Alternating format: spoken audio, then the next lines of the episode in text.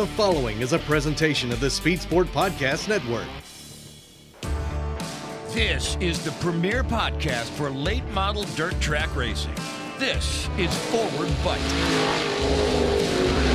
From the Crosley Studios in Race City, USA, here's your host, Kyle Armstrong. Welcome back to another edition of the Forward Bite Podcast. I'm your host, Kyle Armstrong, in the Speed Sport Studios presented by Crosley Radio. This week I'm joined by guest co host Blake Harris, and very, very happy to have a special guest, former race car driver of, of a lot of fame, Ronnie Sewell out of Shelby, North Carolina. Uh, Ronnie, how are you today? I'm doing good. well, I appreciate you coming all this way to be in here today. Usually we call them on the phone, and uh, I can't thank you enough for being here to, to do this today. So, I guess the first question I'll ask you, uh, how'd you get? Well, first of all, you go going all the way back to, you know, you were you were originally from Belmont, right? Cramerton, yes. Cramerton. You went to school with my dad. Sure did. Yeah. So you you and my dad are the same age. right. Your dad was uh, he was a uh, quite the artist Yeah. in school. He drew hot rod cars, doing burnouts and all that kind of stuff, and uh, he was impressive at an early age. Yeah, and so yeah, he, so he so I've known you all my life, and and he's he's known you since the first grade. So naturally, as a as a kid growing up, and I was born in '91, but I was always a big fan of yours, and um, and yeah, it's an honor to have you in here tonight. So, I guess how did you get started racing, and wh- when was that, and what was that? Uh, I guess the first racing I did uh, started uh, on uh, three wheelers and four wheelers, bikes and that kind of stuff, and uh, moved on up into the go karts. And uh, as always, the tires got so expensive on go karts, you could almost run a, you know, you could run a lower class dirt car for.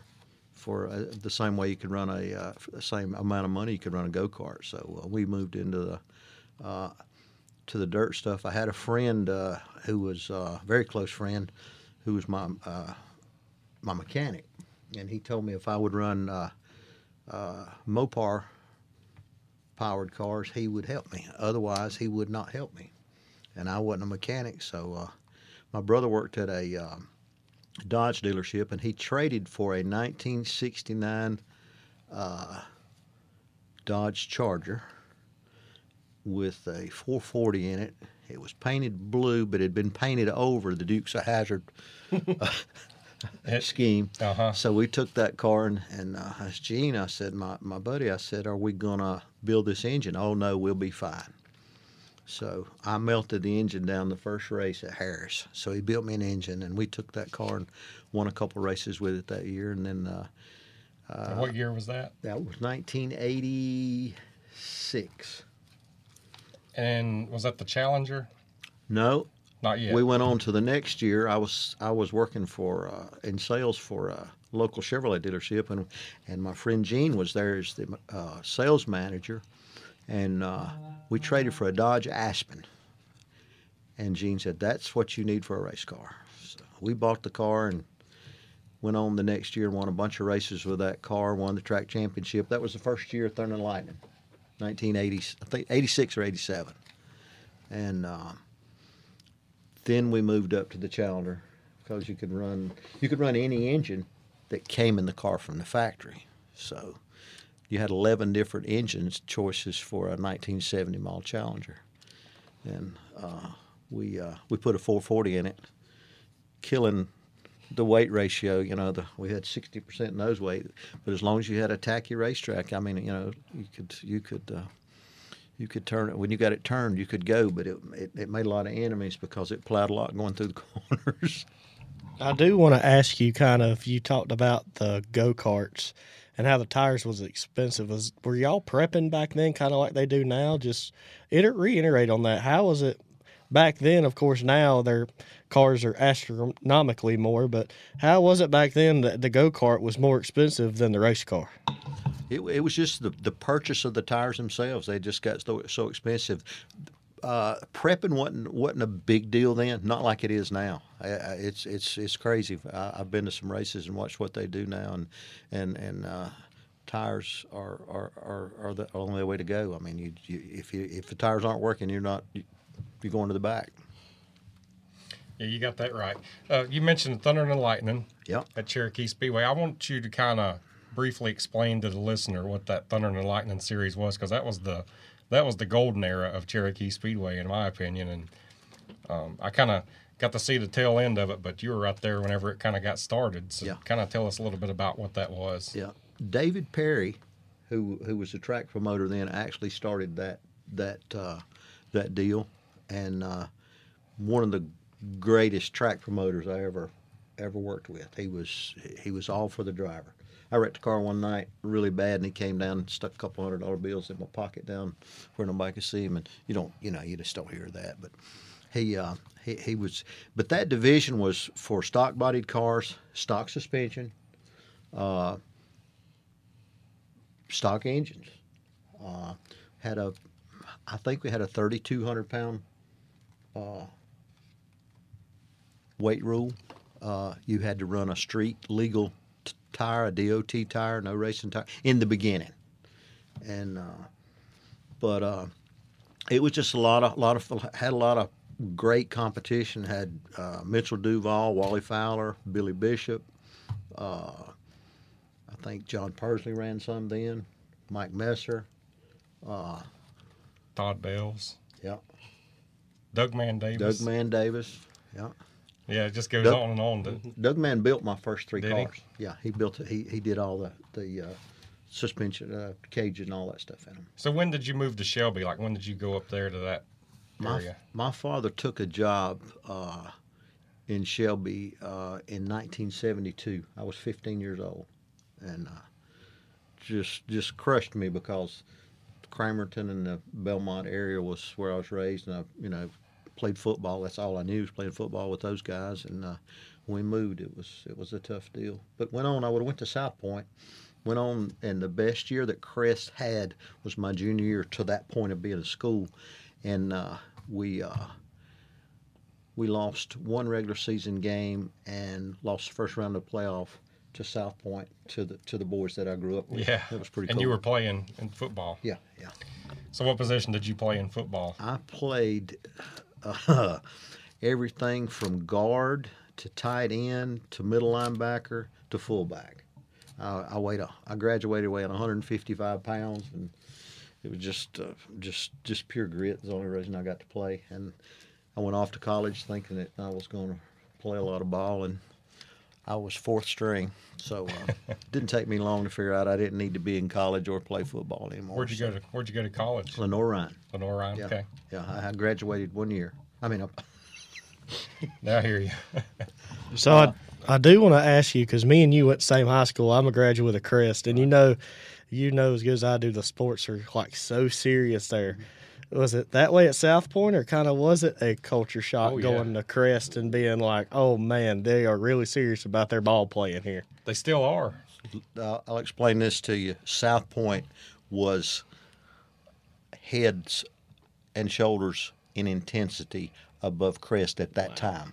But you got to keep in mind, I went to Crest in the eighth year that they were a school, and they, I mean it was still building. I mean it was, and uh, so no, there wasn't. I felt a letdown when I went to Crest in the beginning. But uh, you know, it's that's with with tradition that that changed. South Point didn't want to lose at anything. They loved me at at, at, at Crest because they said that boy. You know, the, the coach called me uh, Belmont. He called me all kinds of uh, different names, but. I was a. We had a front uh, front line that averaged 205 all the way across the front line, and I weighed 155. so I had to be pretty gritty to hang out with those boys. But uh, it was it was fun. They said they eat a lot of grits up there in that area. Uh, yeah, I like grits. So, I, I guess the reason I brought that up, I was just kind of so Doug Man Davis was like a huge name at the time, a legend, and, and his, he's uh, he's done passed on, but he's still a legendary name in that in that business. Tell us a little bit about him. Doug Mann built my my first three cars, dirt cars, and uh, he had so much talent when it came to fabrication. I, I, the guy you throw down a piece of stuff. I own a fabrication business now, and and I have a bunch of employees and I have a bunch of talented employees, but I don't know of anybody in my my that works for me that has the talent that Doug Mann. He could take a piece of flat sheet metal and make anything. It, it, it was it, it was crazy. He was really really. He was a great race car driver too, but now he dated the girl that lived next door to me. So, uh, well, he ended up marrying her and got and had Douglas, and but uh, I got stories about Doug Man for days. We can't tell them all, but uh, he was he was uh, he was a natural born talented person in, as a driver and a fabricator. Yeah, that you talked about the stories for Doug Man. I am going to see if I can get you to tell one because everybody talked about Doug Man. It was his way or the highway wherever you went. He always had the iron head. Do you got any stories about kind of Doug Man? Kind of because people used to think he was mean, but once he let you in, he'd bleed for you. Was that kind of the case? Doug Man and I had differences, but we never had the differences uh, to to the point that we uh, threw down with each other. We actually boxed for the same boxing team for a while, and uh, Doug Man was left-handed, and boy, when they didn't know that was coming, he he he would throw the haymaker to him, and it was over. And uh, we took him to a, a boxing match in Charlotte one night, and he. He uh, alcohol took a little part in it, and uh, we ended up going home in separate vehicles. And he pulled up beside us, and the vehicle was somebody we didn't even know that he didn't even know was taking him home. He had a few choice words to say to us, and we went on our way. But we never, uh, he and I never, uh, we had a mutual respect for one another. He was a lot of fun, but he'd call me at three or four o'clock in the morning. He'd be in the wrong place at the wrong time, and uh, somebody'd have to go get him. Everybody loved him though. Well, tell us about some of those thunder and lightning races. Some of your earlier races there, like, I mean, like you like you've done said, it was the it was a star-studded lineup, and whenever they dropped the green flag, it was serious business. Just as serious as it was at Crest High School. They're playing football. You had 15 laps to get it done. Yeah, You had a you had about a five lap heat race, I think it was. You had to draw for for you for your starting position, and uh, uh, I had uh, one of the best compliments I guess I ever got was from Earl Parker Jr. And uh, he met me in the alley up there one day going to Shelby Cafe, and he said, "I want to tell you something." I said, "Okay." He said, "You're the fastest man from the back to the front that I've ever saw in every race." we tore up a little stuff, but uh, you, you didn't you didn't have any time. you had to go. Yeah, had to go. So I do. Uh, I talked to Freddie Crawford down there last year at the Phil Combs thing. Me and you was both at it, and of course he run that car teammate CL Pritchett. And the best line I ever heard about TNL was when he went to the Supers from TNL. He actually says he moved up a division because there's so much talent in TNL. You run Supers and you run TNL. Do you kind of think the same way about that? Yeah, there was so much competition there. Uh, you know, nobody was really outdoing anybody on horsepower or suspension. You had to get your you had to get your act together and, and, and put your big boy pants on when, when you and and you like I say you had a few laps, but I loved racing with Freddie.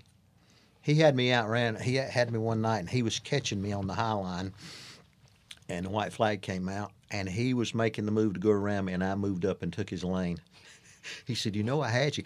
He had already passed me, and the caution came out, and he had to go back. And he told me about that at the uh, at the last time I saw him at, at Phil Combs uh, uh, when he did his open house up there. Freddie was Freddie was always cool, fun to drive with. We never had a disagreement, ever. Now, there's a few others we had a couple disagreements, but you're gonna have it in racing. So what uh, what kind of a car was that at that time? I don't know if we got that part of the story. I ran the uh, I ran the Charger, then the Aspen, then the Challenger, and then in 19 we won we won a championship 86, 87, 88. We were leading in 89 and we had a little disagreement at the track and they suspended me for a week and I didn't go back. What was the disagreement? Yeah. Well, it's kind of a, it's well, just I'll just be just tell you how it was. I had uh, we'd went out in the race and there was a dark spot coming off of turn four down the front stretch, and um, I was leading the race and I ran up on a car, and he was at half speed in the fast lane, and I absolutely did not see him. I sure didn't want to hit nobody on the you know last lap, me leading the race. I jerked to go around him, and I hooked him in his in his left rear, cut his tire down, went on, won the race, went to the truck, changed clothes, and I had a deal where I'd go up and get my money. I didn't I didn't like standing in line at the end of the night with all the arguing and fussing. So I would go up and get my money before, you know, after I raced, so I didn't have to go through that deal. Well, I'm walking down pit road, and a guy steps out in front of me and starts cursing me and telling me, "So what? Look what you did to my car." And I and it hit me. I said, "Man, I'm sorry." I, and he kept, and I apologized. And about the third or fourth time I apologized, he hits me, and we kind of lock up, and we're wrestling around in between the cars there, and he grabs me in my private area, and boys, he was trying to he was trying to relieve me of what I had. Wow, it was bad. So I got him pinned. I, I had him. I had one arm holding his hand, and I had him in a headlock. Well, he spun on me, and he still got me in my groin area with one hand. And, he, when he turned around, he's biting me in my chest. And so I've got his head with this arm, and I got his other arm with this arm trying to keep from getting damage in both areas. I didn't have anything to work with. And I looked down and and that's a lot of pain. That's a lot of pain. I had I had bruises and claw and scratch marks on in that area, and uh, so uh, I looked down and there was his ear, and I said, "Well, I'll just bite him till he turns me loose." And I guess I was a little excited, and uh, his ear popped off. So his buddies were beating me in the back with a two by four. So when the blood came, everybody disappeared. It was it was pretty much over. They didn't. Uh, they didn't. Uh, but you know what's a guy supposed to do in a situation like that? I didn't start it, and I tried to get out of it. I tried to apologize, and he just was relentless, and uh, it wasn't a lot of fun. So they suspended me for that for a week, and I didn't. Uh, I didn't go back that year. And we were leading. We finished fifth in the points and didn't run from July to. so we would we would have had four consecutive track championships. Ronnie Sewell, live here on Forward Bite, just admitted he did the Mike Tyson before Mike Tyson did it. that is quality you only get here on the Forward Bite podcast, ladies and gentlemen. hey, we'll take just a quick break here. Coming up, more with Ronnie Sewell. This is the Forward Bite podcast on the Speed Sport Podcast Network, presented by Crosley Radio and NASCAR Digital Media. Well, listeners, in case you didn't get enough sports today, here's an ad break that'll tell you how to watch even more sports. YouTube is the new home of NFL Sunday Ticket. And if you sign up now, you'll get our lowest full season price of the year. Just go to youtube.com slash Spotify offer to get $100 off NFL Sunday Ticket. Watch your favorite teams out of market Sunday afternoon games, exclusively on YouTube and YouTube TV. All right, enough about sports. Go get more sports. Terms and embargoes apply. Offer ends June 6th. No refunds. Welcome back to the Forward Bite Podcast here on the Speed Sport Podcast Network. We're here with Ronnie Sewell. If you ever need a swimming pool, get a hold of Superior Pools of South Carolina. He'll do you a good job. Chad Hovis down there in Murrells Inlet, South Carolina. He'll come up to anywhere you are and uh, and make you a nice one. So get a hold of him. Also, thanks to Earl Ramey Racing Engines for all their support. And right now, I'm going to ask a trivia question. I got a little giveaway here and uh, the the prize is going to be a pair of tickets for Friday night at Bristol for the World of Outlaws Bristol Bash. And the trivia question goes as follows: Name the first person that can name the driver that set fast time at last year's Bristol Bash, and then was disqualified for being light at the scales. Name that driver, and you've got yourself a free pair of tickets. So me and Ronnie's automatically omitted from this competition because we here, right? Y'all are, y'all, yep. You didn't want to go, did you? I don't know. I might know the answer, but I'm gonna keep hush there and let some, let, let, let a we'll, let one of our great listeners win this yeah, package wanna, you got. I want to let one of the listeners. Uh, you know, that's the first giveaway we've ever had. We're about 47, 48 episodes into this deal, and that's the first time I've. But that's courtesy of SRI Performance, by the way. So, thanks to SRI Performance for that pair of tickets for Friday night at Bristol. Uh, whoever can get a hold of me on Twitter, Facebook, or Instagram and knows the answer to that trivia question, just name the driver. You've got yourself a pair of tickets, and I'll email them to you. All right, we're back here with uh, Ronnie Sewell. And Ronnie, you were talking about getting in a heck of a altercation there back in the day at Cherokee Speedway, but I know there was more to it than fighting. You won a lot of races there over the years. Tell us about one of your most memorable victories there. Uh, well, I had a ton of success in the in the Thunder and Lightning division and enjoyed every minute of it. But uh, after I got away from that, I went into some asphalt racing. But when I came back to run, uh, I ran some Thunder Lightning again, and I decided to do the late model deal, and I ran it for uh, two years. And uh, we were running a super race down there, and I had Mike Duvall in my quarter panel in my mirror up beside me every lap for the entire race.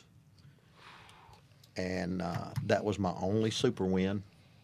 And uh, th- I'm probably as most proud of that is in, you know any of the, the to, to outrun a legend like that because Mike helped me a lot of different a lot of different ways. We were great friends.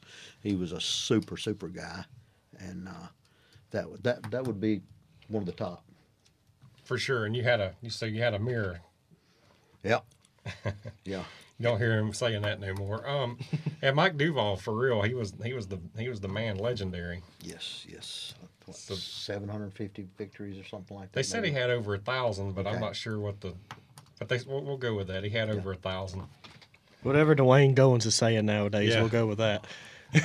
Jonathan Duvall listens to this show regularly. He'll uh, his son he'll he'll correct I, us if rem- we're I remember Jonathan. He, Yeah. was, he was just a little kid there. Yeah. And uh, spent a lot of time around him back in those days. Yeah. And Mitchell, Mitchell parked, uh, pitted beside us in the Thunder and Lightning days. And when we went down for the, uh, um, couple years ago for the um, Hall of Fame inductee uh, ceremonies, Mitchell went in the same night as I did. And Mitchell, uh, he said, uh, I never did tell you this. He said, my, daddy always told me, said, you go down there and you pit beside Ronnie and Gene, they'll take care of you and nobody will bother you. He Mike Mike must have seen you bite that guy's ear off. He knew his son was protected. Well, all the late models, you know, they pitted up on that. They had the front stretch. We couldn't pit up there, so we, we pitted down behind the fence. And there's some good stories to go with that fence too. Give us one of your favorite ones. This wasn't a favorite. Um, uh, it was a, another uh, race to a, a battle after the race. Or I was driving. Uh, I, had uh, the Thunder Lightning car, but a guy had. Uh, they had a modified four-cylinder division, and these guys from uh, Lawndale had built a Karmann Ghia, and. Uh, the car was unbelievably fast, and it didn't matter if you got it pointed. You just stood on the throttle. It'd hook up in the mud. It'd hook up anywhere you want to go. So we go down to the race, and they didn't race them at Gaffney regular, and they asked me to drive it that night. So I go down in the heat. The heat race, the throttle stuck, and I left the track in between two and three, and all those cement blocks that had fell from the wall and the, and the tower that were there, I'm managed to get across them with the Volkswagen. so we we come back and uh, we uh, got the throttle fixed, and there were 22 entries. I started at the rear, and it was a 10 lap main. I'm passing a guy coming off of turn two in the mud, white flag lap. And I'm driving under him, and he looks over at me and turns left on me. And when he did, he, it, it broke the right front tie rod.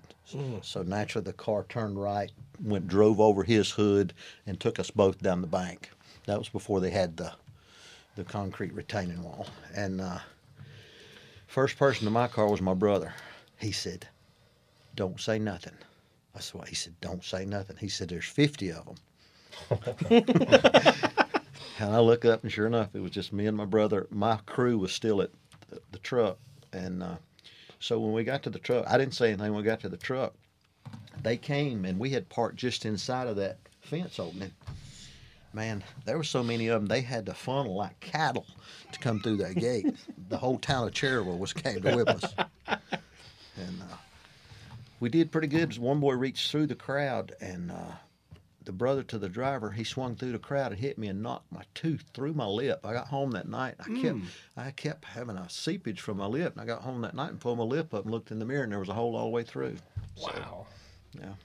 But it sounds like you, you know that's the way they always start. I mean, that's your side of the story, but it sounds like it was just a racing deal, and they thought you were trying to wreck him. I stayed at my truck, at my car, in my pits. I never went to anybody else's pits for any any of that kind of stuff. And sometimes you just uh, get in a bad situation, and I guess they want to settle it a different way. Those four cylinder guys. Uh, yeah, yeah, Blake's dad won some four cylinder races. yeah, yeah. I remember him well. Yeah, my dad, uh, they had the stock Ford and the mod Fords. Daddy went 96, 97, 98 in the stock Fords, but he still had tough competition then. You had Corky Fleming, Andy Madison. Mm-hmm. You had Jamie, of course, you raced with in TNL.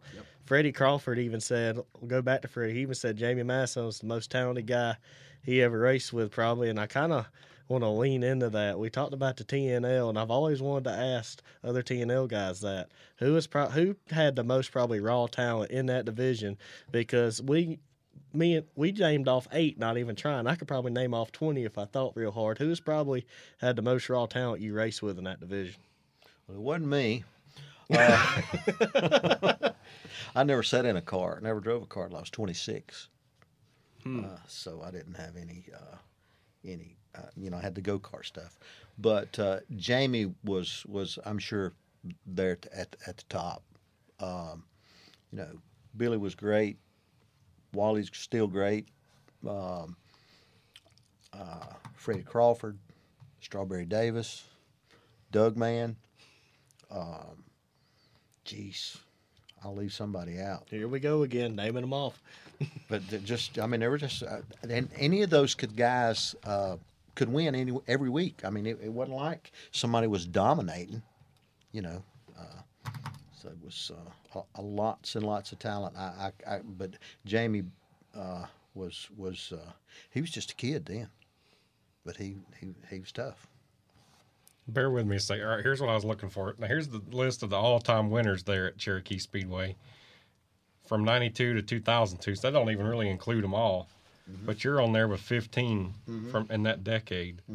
But Billy Bishop, Wally Fowler, Roger Pate, that's a name. The Yep. Pancake House car. Yeah. Kyle Davis, Mike Galt, Earl Davis, Jamie Madison, Freddie Crawford, and then you're there with 15 wins. That's just, just all of them names are just Yeah. unreal. That was some good, good See, racing. I didn't run after '99. Yeah. and I came back. Um, when did I come back? No, I didn't run. I didn't race it uh, in the early '90s. When I started the sportsman division, I didn't have the money to do both. Right. But you know, you had ten. No, you only had seven other sportsman races, but you spent more money in those seven races than you spent on a Thunder and Lightning car all year. Tim Good, Yep. Spider Man, Bill Morgan, Petey PDI. Ivy. Yep. Yeah, it's a Owen Osteen. I mean, they're just it's Doug Osteen too. I mean, they were just unreal. Yeah, you were a part of history right there, with running with all them guys for sure. You kind of mentioned the sportsman division there. We ain't got to Yeah, talk wanna get to about that. We ain't talked about that yet. So you had. So let's just read off names. Even the TNL guys went and run there. You did. Wally won a couple races Mm-hmm. out there. Caldwell went out there and run some. But it's a story. it yeah, Cald. I'll get into it in a second. Caldwell told me a story one time. He said the brakes were so bad when you hit them, they just lock up. He'd leave a brake line loose, so it just bled out and just go to the floor. It was actually safer. But uh, uh, talk about how did that come about with you getting the sportsman division? Because Humpy Wheeler had the idea to get an old Grand National Winston Cup car, put on these kind of subpar parts, and go out and for your weekly Saturday night. How did your experience come about, and how did you get into that ride? Well, I got frustrated with the Thunder and Lightning deal, but they were having at that time, and I, I don't, excuse me if I don't know all the facts, but Richard Petty, from the way I understood it, Barry Graham, Rodney Combs, and I think Barry Graham was the guy that owned the They started the Richard Petty driving experience. Exactly. Yeah. Well, I competed in that. I got a sponsor and I competed in that. And uh, the deal was they had a set of cones in turns one and two, and three and four were open at Charlotte Motor Speedway. You got five laps of practice, and then you ran a 10 lap practice, and then you got one lap.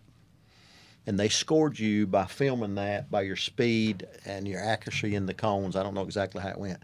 They had 484 contestants, not all in one day, but they had people from Europe. They had people from anybody could do it, uh, except Cup or Busch drivers.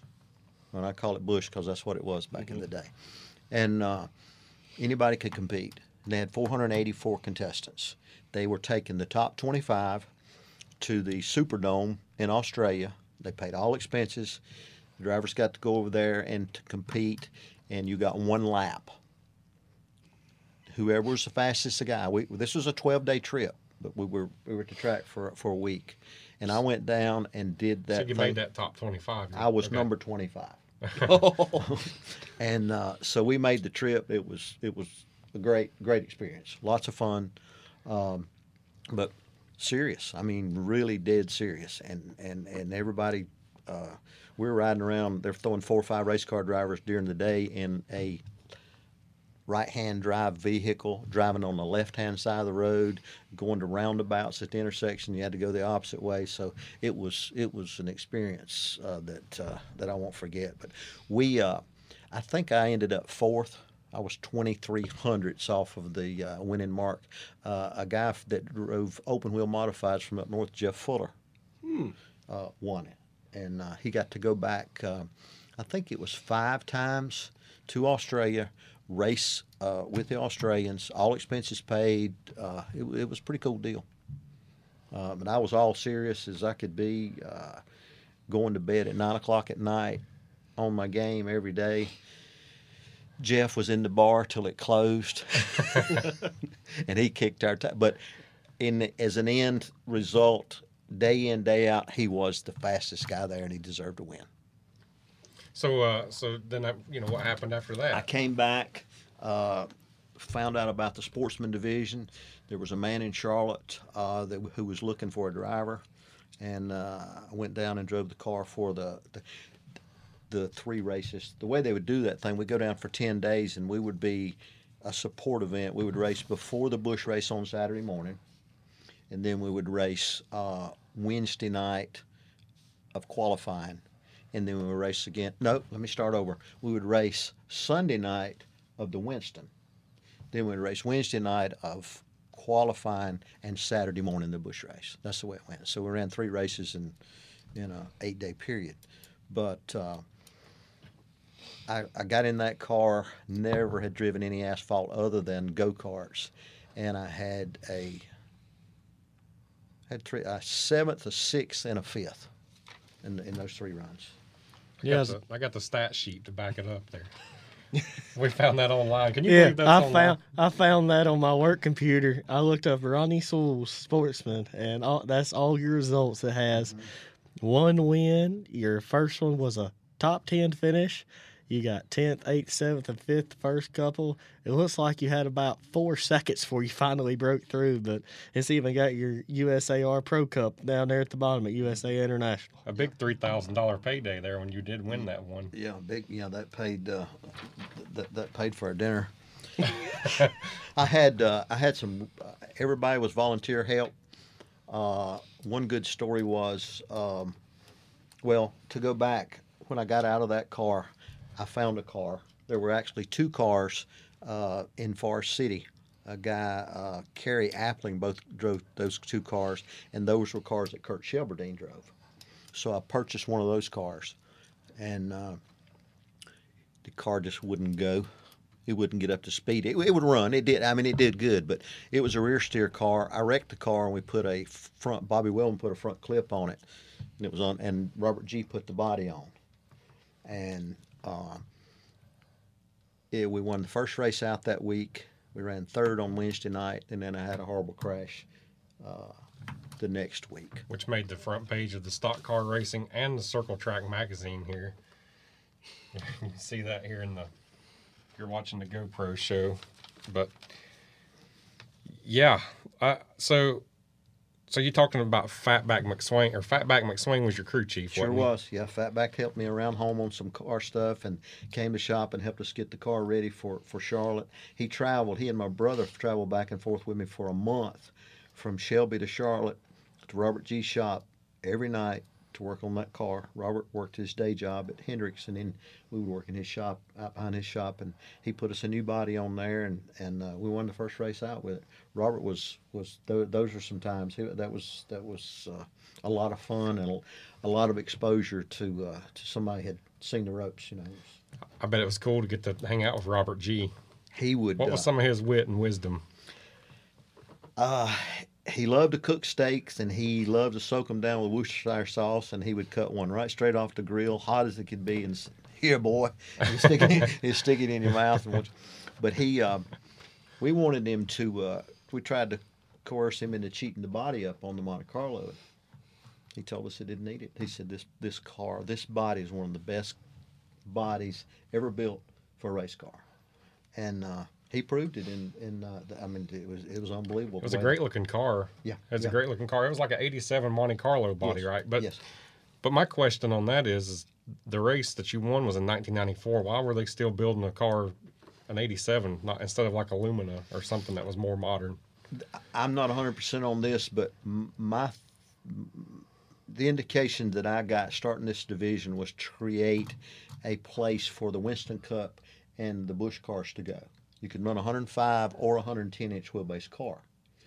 Um, you so, so that was creating uh, somewhere for them to go, you know, for us to buy those cars. The problem was the 105 inch wheelbase car, the engine set back far enough that the cowl opening was giving them an advantage because they were getting getting more air to the carburetor. Well, we started testing in Fatback. Michael McSwain, who was my crew chief at that time, uh, I think was his first crew chief job, but he uh, he started making these cow panels, and we were changing them to see where the air was changing and how it was helping. Well, there was nothing working for us. We could close the cow off. We weren't getting any air. And NASCAR saw what we was doing, and they came over because we had a, a a gauge. I think it was called a magna Magnehelic that tested the airflow, and it didn't it, it didn't change. So uh, we couldn't run with 105 inch wheelbase cars. The car that you showed that I finished second to so many times was the same car but a different owner. Finished to Robbie Robbie Faggart. I finished second to him several times, and then Marty Ward. Uh, but that that was a brand new car. That was a that was that, that wasn't a, an old car that was built. Uh, so, um, but NASCAR saw what we were doing and saw that the air uh, was not working for us, and so uh, they came up and made everybody close their cow off, which made that playing field more even. In doing that, we came up with one of the greatest cheater parts that we had ever come across. Um, we cut a flap, had a flap cut in the firewall. It was as wide as the cow, but we used it to put the cowl opening pieces down, and we used that cowl piece to lock off that flap when NASCAR was inspecting. We had another cowl piece that didn't knock it off, block it off, so we could push that. I had a rod and I could push that thing down, and I had a bilge blower that looked like it was blowing to my feet, but it was blowing to the carburetor. So it was a good horsepower advantage. You had to run the two barrel carburetors in that Yes. series. That was the Yes. rule. Yes, And anybody I've ever heard talk about it say you got to keep them wide open. you never cracked the throttle. Yeah. Uh, the hard part was there was a hump where they always crossed the track at the back, and th- there was an indentation there in the in the asphalt, and uh, it was really really hard to learn to hold that thing wide open because you're running on the two hardest tires I assume that that NASCAR's got. Uh, we're we're running on Talladega and Daytona tires, but the deal was they were 200 bucks a set, and you know Not bad. no, it wasn't bad at all. But uh, it was hard to keep the car under you sometimes. Yeah. Ronnie, we'll take just a quick break here on the Forward Bite Podcast. I'm your host, Kyle Armstrong. Blake Harris will be right back with more with Ronnie Sewell. Welcome back to the Forward Bite Podcast. We've got Ronnie Sewell here in studio. Been some great stories so far, but I don't even think we've really scratched the surface, have we? And Blake Harris over here asking some great questions and appreciate him being a part of this today. Ronnie, we were talking about the sportsman days there and your two barrel carburetor and some uh, and some secrets that you're finally telling on the for the first time ever. Yeah, we worked uh, really, really hard under a tarp. My brother did all day on a Saturday to get the the blower system put in, uh, so so that they couldn't uh, recognize it. But the the tech officials were pretty. They were pretty cool. They were pretty. You know, they were lenient in some ways, but they had rules they they had to uphold. But they'd walk by and they'd say, "Don't know what you're doing under there, but." We're gonna catch you. My brother Tony worked under all day under that hot tarp to get that uh, to get all that installed. It uh, it, it was working, worked pretty good. So you had WSOC 103.7 as your sponsor. I, we were kind of talking about that a little bit before we got in here. I thought it was a neat story to bring up on the show. If you Yeah. if you want to tell how you put that together. Uh, actually, my brother Tony put that together. He was uh, he did rodeo. He announced rodeos for thirty plus years and uh, spent a lot of time around the people in the rodeo business, and they were big into uh, that kind of stuff. The radio station was, and he met some people over there. There was a lady named Valerie Gladden who was in their promotions department. Great friend, still a great friend. Uh, she worked and helped us get the sponsorship put together, and then worked on a sponsorship with Horseplay Western Wear and uh, that actually got us to the racetrack for for uh, several races. Uh, gave us a lot of exposure. Uh, great people. Yeah, one thing I can remember that car. I remember whenever I was uh, three or four years old, you had that car at uh, Gastonia at that fish camp Yep, jam signing yep. autographs that day, and we we went to that, and I remember seeing you there that day, and I just I just thought. Well, that's Ronnie. You know, I, I felt like I knew you, but you were almost like a celebrity or something there, signing autographs.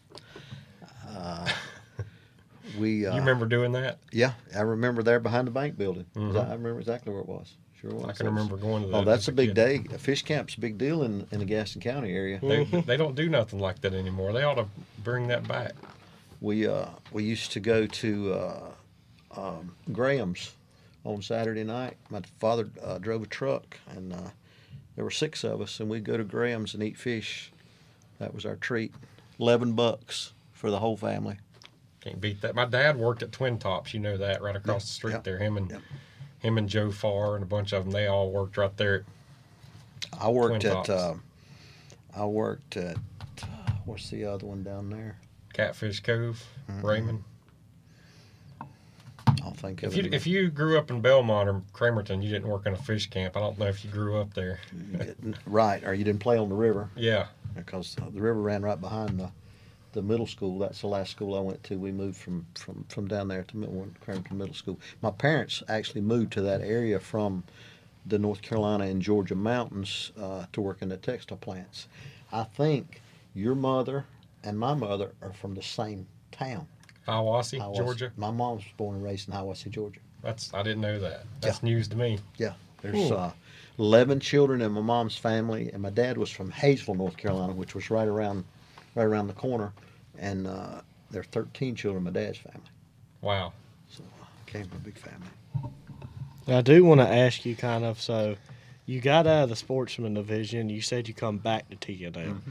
Of course, then before y'all were running mostly Camaros and stuff, y'all Mm-hmm. still had 10 inch tire before you left. But then you come back, they kind of went to all sheet metal bodies in the clip car. Mm-hmm. Was that kind of how much of a change was that for you? Seeing you're just away for a couple of years, but here's this TNL division that's almost not recognizable. It was basically just the bodies. Uh, the suspension rule was pretty much the same, uh, and the reason for the body rule was you couldn't find the stuff. You know, you know, we're running a that, that was, you know, I ran Mopar stuff in the first three years, and then we switched over to a Camaro, and uh, couldn't believe. See, with the Mopar stuff, your your enemy was the suspension, the torsion bar suspension, and it was so hard to find anything. We had to go to Buddy Arrington's shop and get torsion bars that were big enough to to uh, t- to work on the suspension, and that's not like changing a coil spring. So, uh, but when I came back, the bodies had changed, and uh, actually, Wally Fowler built my car. Really? Sure did. He built me a new, brand new car. I'm looking through these pictures here. These are pretty cool that you brought. Three wheeler. Yeah, that, that. So I mean, this is cool right here. We were talking about the Sportsman Days, and there, there you are right here on the front page of the Racing News magazine, right under Geoff Bodine. a picture. It says Scott Bloomquist won twenty five thousand, and then you're right there beside Jeff Gordon, and I think that was one of Jeff Gordon's first wins ever. So he turned out to be all right. There you are, right there on the front page with him at that yeah, time. I'm right on his heels. Yeah. so that um yeah, the T and L days, that was like I said, I think I don't know if we stressed it enough, but just the people that didn't there's a whole generation now of people that never saw you race, never saw the T and L cars and and it, it's sort of sad, you know, Cherokee Speedway's n- not been a half mile since 2006 was the last one. So it's been a long time since when when did you kind of wrap up your racing career? Was it 2006? It was 2003 that they changed the track configuration. Well, 2006 was. I bel- I'm pretty sure that was the last Blue Gray 100 on the big track. I for sure remember. Yeah, because I, I'm gonna make both of y'all feel old. I wasn't born until 2000, so I, I was part of that generation. Really didn't get CTNL, and I remember I was probably in elementary school. 2006, I think. Yes, I know it's 2006 because I collect a lot of history stuff like Phil. You can ask my girlfriend. I have a clock from the last year. It's the 50th anniversary of Cherokee Speedway, 2006. Last year, half mile, still working, hanging up in my apartment right now. I've got one of those with my a picture of my car. They they used to do the, Oh yeah. the the wooden clocks with the car on it. Um, I guess my, I I quit in uh, I think it was 2003. Um, I'd started my own business in uh, 1988, and uh, it was starting to grow uh, a lot and needed more of my attention. And my daughter was in her uh, second year of college, and uh, she called me and said, "Dad, I want to, I want to work here." I said, "Well, you are working here. When you're home, you're." I, I, she did the custodial work. I, I made her, you know. I, I mean, that's what I had her. I didn't have anything, but she, you know, she did a lot of stuff. She did beauty pageants. She did dance. She did so many things. So she didn't really have. Nobody could create a schedule where she could have a job. So I told her mother, I said, let her do the custodial work, and I'll pay her five bucks an hour, and that's how it'll be. But when she went to college, she calls and says that, you know, I want to work there. And I said, well, you know, she said, no, I want to work there. And uh, best decision that she ever made for me in, in several ways because she now runs the business. But I decided at that time that I needed to put my efforts and my finances more toward the business to prep it for her. And uh, so I, I, I, plus I had been racing late models for two years. I couldn't find my way around the suspension, and my crew chief that I had was a young guy, and he was struggling with it too. And and a man told me, he, Ron Parker's dad told me, he said it'll take you five years to learn how to adjust that car and learn what it's capable of. But I raced two years, and I ran limited late models and late models, and I won two races in two years. And I just was not happy. I was used to, you know, winning, uh, you know, a lot more often, and uh, that along with the the choice of my daughter to come to work there, it wasn't a hard decision. I just I wasn't in love with it anymore, you know. Uh, I lost my sense of smell in 2006, and that if, if you don't know how i mean a lot of, you, you don't understand what a impact that smelling racing fuel and smelling the heat from an engine and you know you can smell if if a transmission is going bad you get a hot fluid you can smell rear end grease you can smell you can smell an oil leak and fuel fuel fuels you if you're a race car driver. Smelling that fuel fuels you, and and it took a lot of the, you know, it might have been uh, the man upstairs' way of telling me, I mean, giving me, taking my passion away for the right reasons. Because when you're smelling, I had a guy show up with a drag car one day at my shop, and he cranked it up, and to unload it, we were going to do some fab work on. I said, cut it off. This was before I lost my sense. He said, "What?" I said, "Cut it off. I can't. I, I, I can't stand the. I still run it in my. I run it in my side by side and stuff. And everybody says, "What do you got in that thing?" Because I, you know, I still can't smell it, but it helps the performance, you know. So, uh, a lot of decisions there uh, in a, in a short period of time. But my, bringing my daughter into my business was by far the best business decision I ever made. So you started what's now Sewell Contractor and pre. Uh, earlier than I thought you did, 1988, and now your daughter, of course, she got educated and had that business sense. Did you always have that business sense and that financial kind of ability growing up, or is that something you kind of had? You was the person that liked to get their hands dirty and work hard, and then you had to learn that as you go on. I'm your grunt labor. If there's a job to be done and it's a shovel and a wheelbarrow versus a computer or or, or, or something else, I'm I'm I'm I'm the guy that feel I feel more comfortable doing the hard part. Um, but my parents uh, came from large families, and my father joined the Navy. Uh, my my mom and dad got married. My dad was 20. My mom was 15. They had four kids by the time my mom was 22. And uh, so, and and they, uh, when Dad got out of the Navy, there was no employment in that area to support the family. So he came. That's how we ended up in Cramerton because Burlington Textiles was there, and that's who they worked for. Dad said he worked every overtime hour he could get, and he made 106 dollars a week. Wow. And uh, My granddad from Hiawassee came out here as a young teenager back in the 40s or 50s, and I guess it would have been 40s, and worked in Cramerton right there on right there at the Mayflower plant in Cramerton. And what was wild about that was all them years later, I worked at what was Essex Parts there, AP Racing. I worked there for eight years in the, in the exact same piece of property.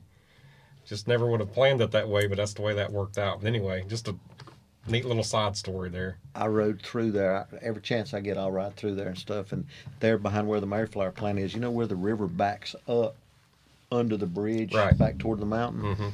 If you drive out through there a little bit, it's grown up, but you can still see it.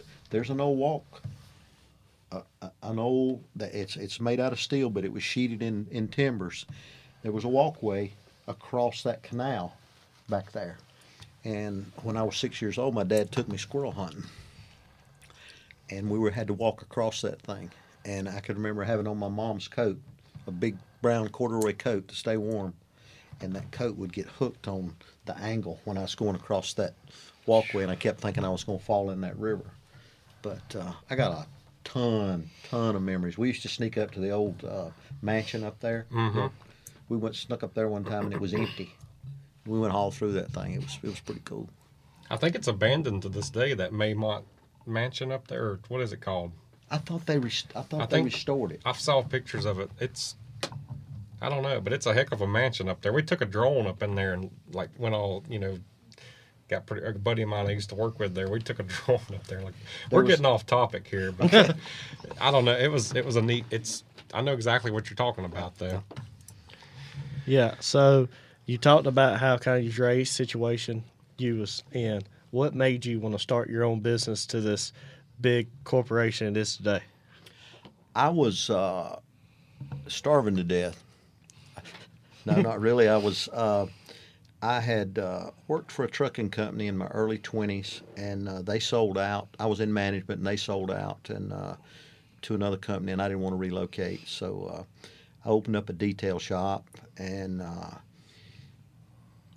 ended up getting into car sales, and did really good at the dealership, and then uh, I left the dealership and opened up my own dealership, used car dealership, and I was starving to death.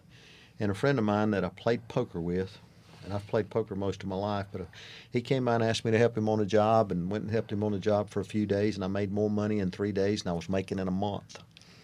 So we formed a partnership and stayed partners for uh, a period of time, and then we split up and uh, started my own business and got into the fabrication business through Doug Man. I was we were in the painting business. We were doing a lot of painting, and and uh, a lady ran into a conveyor in a plant and asked us to fix it, and I went and got Doug Man to fix it. I made fifty dollars on that job, and I thought there's something to this. I've made money, and I didn't have to touch it. And started buying a few pieces of small equipment, and then the fabrication business got bigger and bigger, and uh, it's done really, really, really well. So explain to me exactly what Sewell Contractors is, because I don't really think I have a full understanding of what you guys actually do. I know you've got traveling welders and you know all kind of stuff Yeah. like that. We do uh, we do site work for for uh, different industry around town. Our biggest customer uh, on site work and fabrication work uh, on that end is uh, Duke Energy. We've been doing maintenance and repair work for several Duke Energy facilities for almost 20 years. But uh, our biggest shop uh, customer is in the mining industry. We build mining equipment. These these shows where you see the shakers on the where they put the aggregate inside the shaker. We build components, complete units, whatever they whatever they decide they want. We build uh, build that stuff for a company, and we you know we've got Walmart distribution center, uh, numerous other. Uh, we started out at the fiberglass plant at PPG there doing a lot of work, uh, but it's it's it's been good. That Walmart's coming right there, or the big distribution center's right there next to you, and Yes, it is. you're fixing to have the bypass coming through there. What do you think about that? That's way off topic, but I just yeah, I, I don't have an. I, I'd like to see them get the bypass done Yeah. and save me a little time here and there. No But it's it's not affecting me. Uh, uh, it's not affecting my business either way. I'm out there in the country setting. I'm I was telling you earlier. I'm three minutes from my home and five minutes from downtown, and uh, everything's convenient. It's not as rushed and crowded as it is in this area over here where I was riding around in earlier. let's talk about your uh, poker career. That's what you're passionate about now. You uh, go all over the country playing professional poker, and uh, from what we understand, you're pretty doggone good at it. Well, it's it's been a little rough uh, in the last few months, but uh, last night was great. I just finished up at uh, Cherokee. They have a uh, World Series of Poker uh, circuit event, which lasts ten days. Uh, just finished up up there uh, two weeks ago. Uh, preparing to go to uh, going to Jacksonville, Florida, to play uh, this weekend. Um it kind of um, took a. Uh, I've always enjoyed poker, but uh, I got another nasty story to tell. but um, I've always had a um, a short fuse, per se, maybe a a, a, a- a quick temper, but uh, I had a situation that. Uh, uh, with an ex-wife and a local um, person who worked at the hospital, and uh, uh, I guess they got a little too friendly for my uh, liking, and I visited him at the hospital, and there was a few things happened, and we ended up in court, and uh, they sentenced me to six months of anger management, which was probably the best thing ever happened, because you know when your hands are tied like that, you kind of look at things a little bit different, and I started traveling more doing the poker, and in poker, you can't have a conflict. You can't have any physical conflict with anybody over anything. When the WSOP sanctioning body, you're barred for life. So, uh, I've been uh, been. It, it was a good thing. It was a good thing for me. But poker, I, I enjoy the poker. It's taught me a lot of patience. Uh, I've met some great people. Uh, got some local guys I play with uh, every Tuesday, and uh, my brother was a great that passed away in, in uh, uh, September. Was a great poker player. He had uh, he had two uh, uh, circuit event rings, and uh, he was actually the Cherokee Casino champion uh, a few years back. Man, Yeah, that, that, that's a big title. yeah, no doubt. That's a big place. Yeah. So Ron, so Ronnie Sewell gets into all this money winning in poker just because of altercation where he may or may not tried to bite another guy's ear off. I love that story. That was so awesome. Hey, I, That was totally self defense. Yeah. I want to, yeah, I want to ask you about another one. In the June 1998 National Geographic magazine, you're you're mentioned in there. You're They were, mentioned. they were asking about red dirt, yeah, they were asking you about red the clay. Yeah, and and there's a little there's a couple sentences in there about how you uh, what was it got cut? Was that what it was? Mm-hmm. And they almost cut a cut a lung or Uh, what was it? It was it would if it would a half inch would have got my juggler. Um, I won't use any names, but uh, there was uh, I just had a brand new car. Uh, another car put me in. It was they just put those concrete barriers up, which I never liked. But uh, he put me up on one of those barriers. This certain car did, and the car owner absolutely hated me and um, had no reason to. And uh, I didn't like him, but he, he, he just hated me. And I, but anyway, my car's torn up, and I, I'm walking down pit road, and he's snickering about it. And I said, you know, I said, get ready for next week, you know. And uh, he comes running down off a rollback, and he hits me. Well, I defended myself, and he fell down, and he got up, and he fell down again, and he got up, and he fell down again, and then somebody grabs me, and they cut me uh, all the way around through here. But it was kind of superficial. It didn't didn't damage anything. Uh, they did put me in uh, ICU for a night to watch me, but. Uh, uh, another one of those deals. I'm walking down pit road, not bothering anybody, and somebody decides to knock me down. Yep, that made the National Geographic magazine. Man, that's uh, that's crazy. Well, Ronnie, I uh, I don't know if I've got anything else I really want to add. I just I just really appreciate you coming down here tonight, and hopefully we hopefully we got to tell the tell the good stories, and hopefully everybody will enjoy hearing this. Well, I, I hope I didn't don't- offend anybody, and I, I hope they don't think bad of me because uh, most of those situations or defensive situation. I went to race. I went Yeah. to win. I wanted to have fun. I wanted to uh, keep a nice, clean car for the sponsors and and represent them well. And and uh, didn't always end up that way, but I'd love to go back and do it again. That was one thing I was going to ask you. Oh, I'd, I- I'd love to go back. To, I, uh, we didn't have finances. We'd go to the junkyard. I mean, you try finding st- Mopar suspension parts for for a Challenger. The, people were restoring those cars, and we're tearing them up on the on the racetrack. But uh, trying to, we'd go in junkyards, get eat up with mosquitoes, and uh, you didn't have to carry the parts out. You just let the mosquitoes carry them to the car for you. That's how big they were.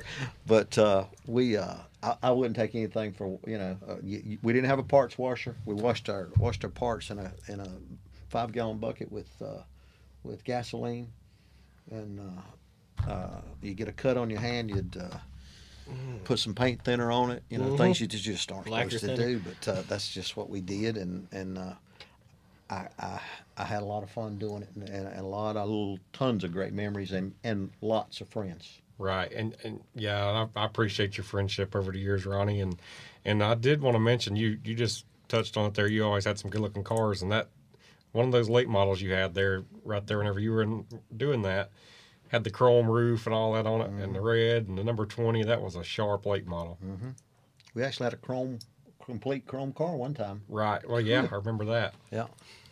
Some that was a good looking car. I remember that. Man, I hope uh, hope everybody gets something out of hearing this, and we'll uh, we'll maybe do it again sometime for sure. But yeah, we'll uh, probably go ahead and wrap this thing up for tonight. And Ronnie, I appreciate you being on here tonight. I appreciate Blake coming in here and adding to it. That was a lot of fun. This has been another episode of the Forward Bite Podcast. I'm your host, Kyle Armstrong. For Ronnie Sewell and Blake Harris, we'll see you next week.